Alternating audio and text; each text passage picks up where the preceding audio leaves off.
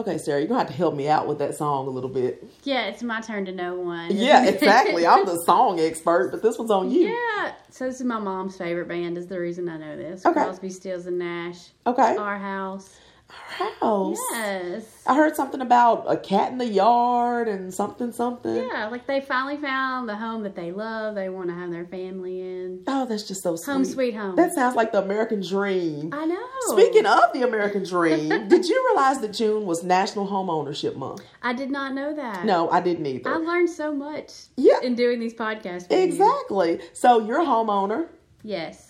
I'm a am. homeowner. Big responsibility. It is. I remember seeing all that stack of papers and feeling like I was signing my life away. it's a scary situation. Right, and then just the which we'll talk about later, but just keeping it up and and those kind of things. Yeah, know. Definitely different from renting. Yes. So we're gonna try to get the scoop on this. Uh, we had to call in a friend. I know. We do that sometimes. We have a good friend with us today. We do, and we have Tara Joyner with us. Hi, Tara. Hello. Now, tell us who you are and what company you're with. Okay.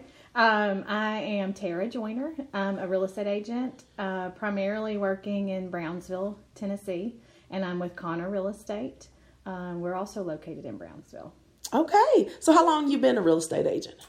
We July of this year will be eight years that we have been open. And Okay. I started when the company opened. Okay, so she's got some history behind her. Yes. Hopefully, she can help us Yes. answer a few questions. So, I'm just going to dive right in because let's before go. we even get started, what do we need to do to get our credit together? Because we know that the home is the biggest purchase that most of us will ever Right. make. So, there are some requirements.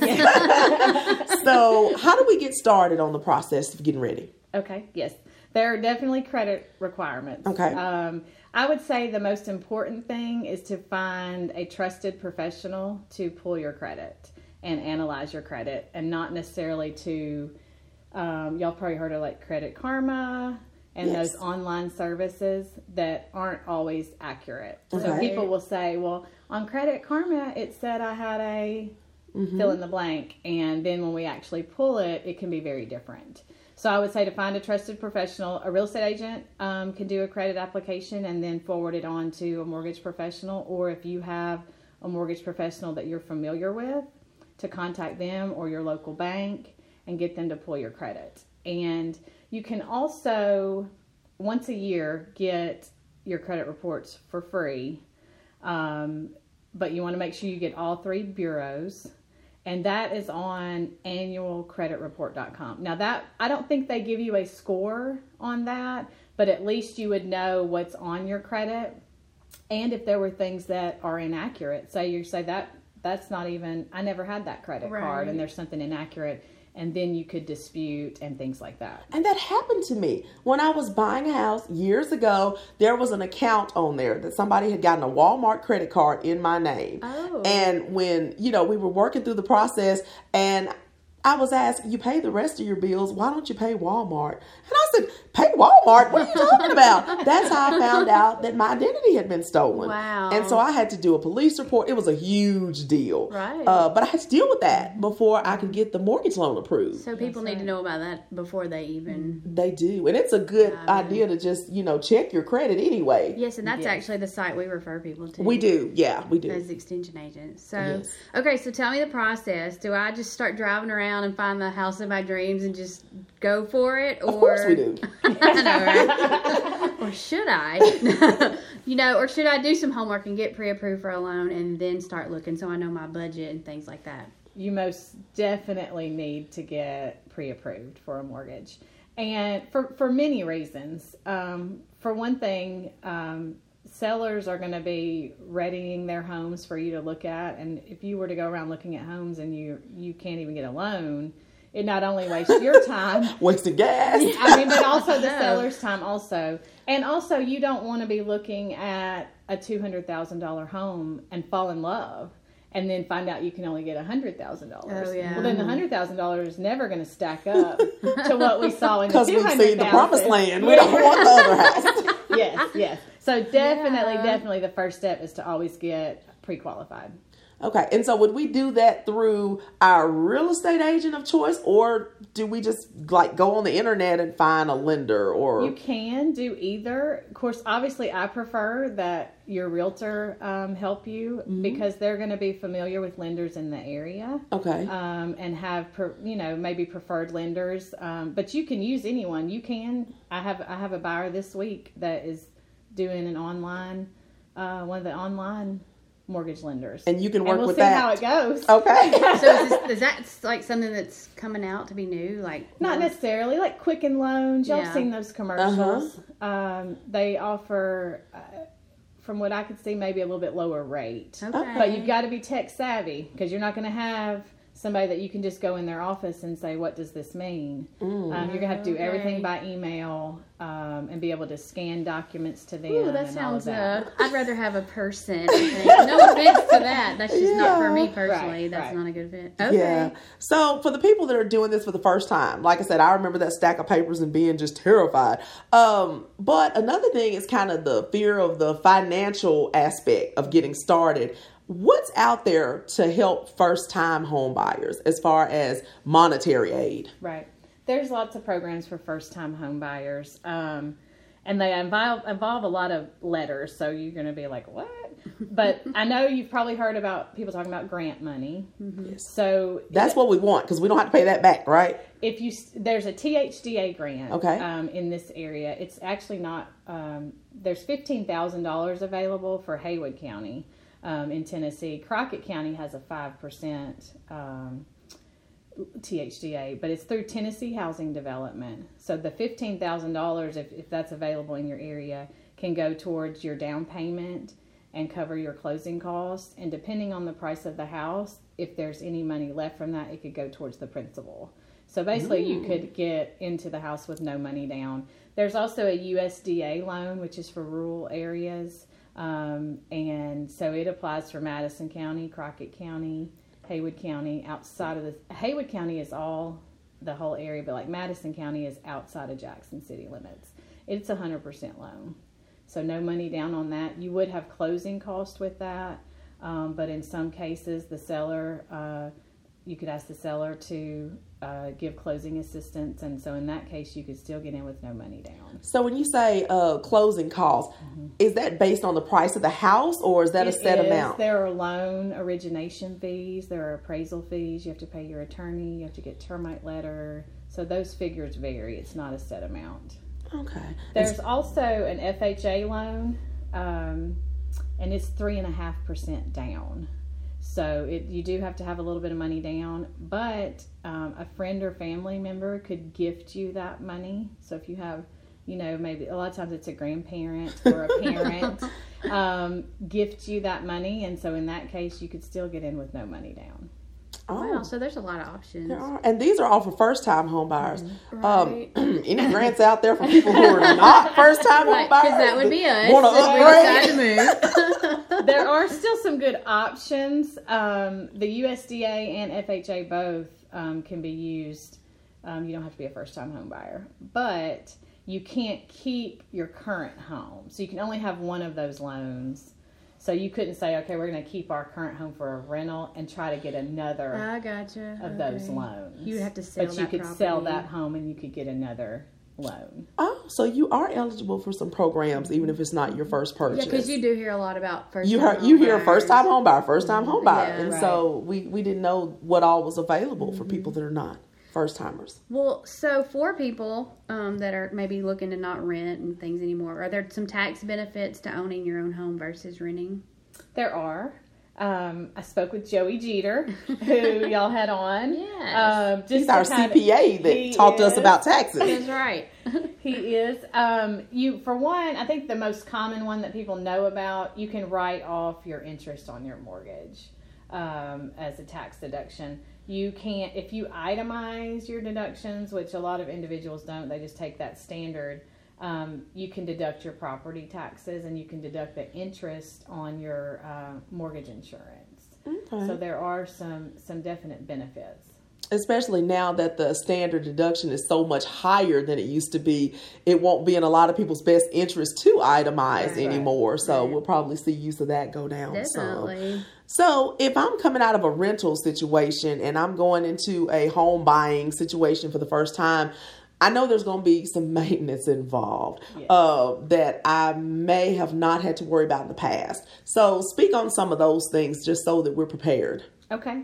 Um, there will definitely be maintenance uh, responsibilities when you are a homeowner. Um, And she's kind of laughing and giggling. you sound like there are several maintenance responsibilities. well, I mean, you you know, eventually your roof is going to need to be replaced. Eventually, your um, central unit is going to be replaced. Um, general just upkeep. You know, your carpet's going to wear out. Um, you're going to want to paint your walls. Um, one thing that we really encourage buyers is to get a home inspection when they're buying so that you know those things going in. We're going to know, you know, an approximate age of the roof and what life it has left. We're going to know the age of the water heater and the central unit. And so hopefully that's not going to be a major expense right away. Um, and there's also home warranties that um, are available for your first 12 months. So if your water heater did go out or your central unit did go out in that first year, there are home warranties available to help uh, on things like that. And of course, uh, the the best thing to do is to um, try to put back money for those type of That's expenses because they're going to come. Um, it's Those just a matter days of when. talked Oh people yeah, we about. talk to people about that saving fund. Those Yeah. rainy days when it's literally raining in the house and Yes. you got to get the roof repaired. Yeah, Uh, that happened to us. Yo, we, we, we got struck by lightning, so we had literally rain coming in. That was several Yeah, years ago. Just happened. So the inspection that you're talking about is this required as part of the purchase? No, it's not required. It is not required. Now, an appraisal is typically required for a loan, but a home inspection, it is a cost that is a buyer's cost. You would have to pay for that. Um, Sounds like a good front. idea, it though. does. They too. range around three hundred and fifty dollars or so in this area, and they do. They walk the roof, they get in the crawl space, they check for leaks, um, they Stuff we're not date those see. Right. appliances, they check all the appliances, they run the dishwasher. Um, so Things you won't think of. Right. Because we're looking the- at, you know, the space and how big the master bathroom is. And, and I you promise know. I'm not getting in a crawl space. No, I. They check the you know electrical outlets. They'll run all the ceiling fans. Um, they they and, and they're human. Yeah. They're not going to find everything, um, but they give you a good overview and make you a definitely a more knowledgeable buyer. That sounds like a worthwhile investment, think so, though. If we're spending that much on a purchase. And I guess my next question will be: Let's flip the flip the uh, what it- script Script. here. If I want to sell my home, it sounds like that may be something I need to do too. So I know ahead of time what I'm going to have to fix. Or I mean, what do you suggest for people selling? it can go both ways. I, when I was selling our last home, we did go ahead and do a home inspection, and we actually had a leak under our shower, and it had rotted the floor, and we had no idea. So we were able to replace all of that, get all of that torn out before we ever put it on the market. So it can be a good thing, but also as a seller, you have to disclose all defects. Right. so once you know about those defects, you have to disclose those. Um, so some people look at it both ways. Ignorance is bliss. Be ready to repair the things that are found um, in that report. Okay. Now, we talked about, you just asked about, you know, repairs that are needed before you sell. Right. What if you, as a real estate agent, walk into my house and you look around and you're like, oh, this just isn't up to selling par? Right. What do you do in those situations? Do you work with people who want to sell? Do you go around and kind of show them what needs to be done before the house is market ready? Or do you just say, no, I can't sell this?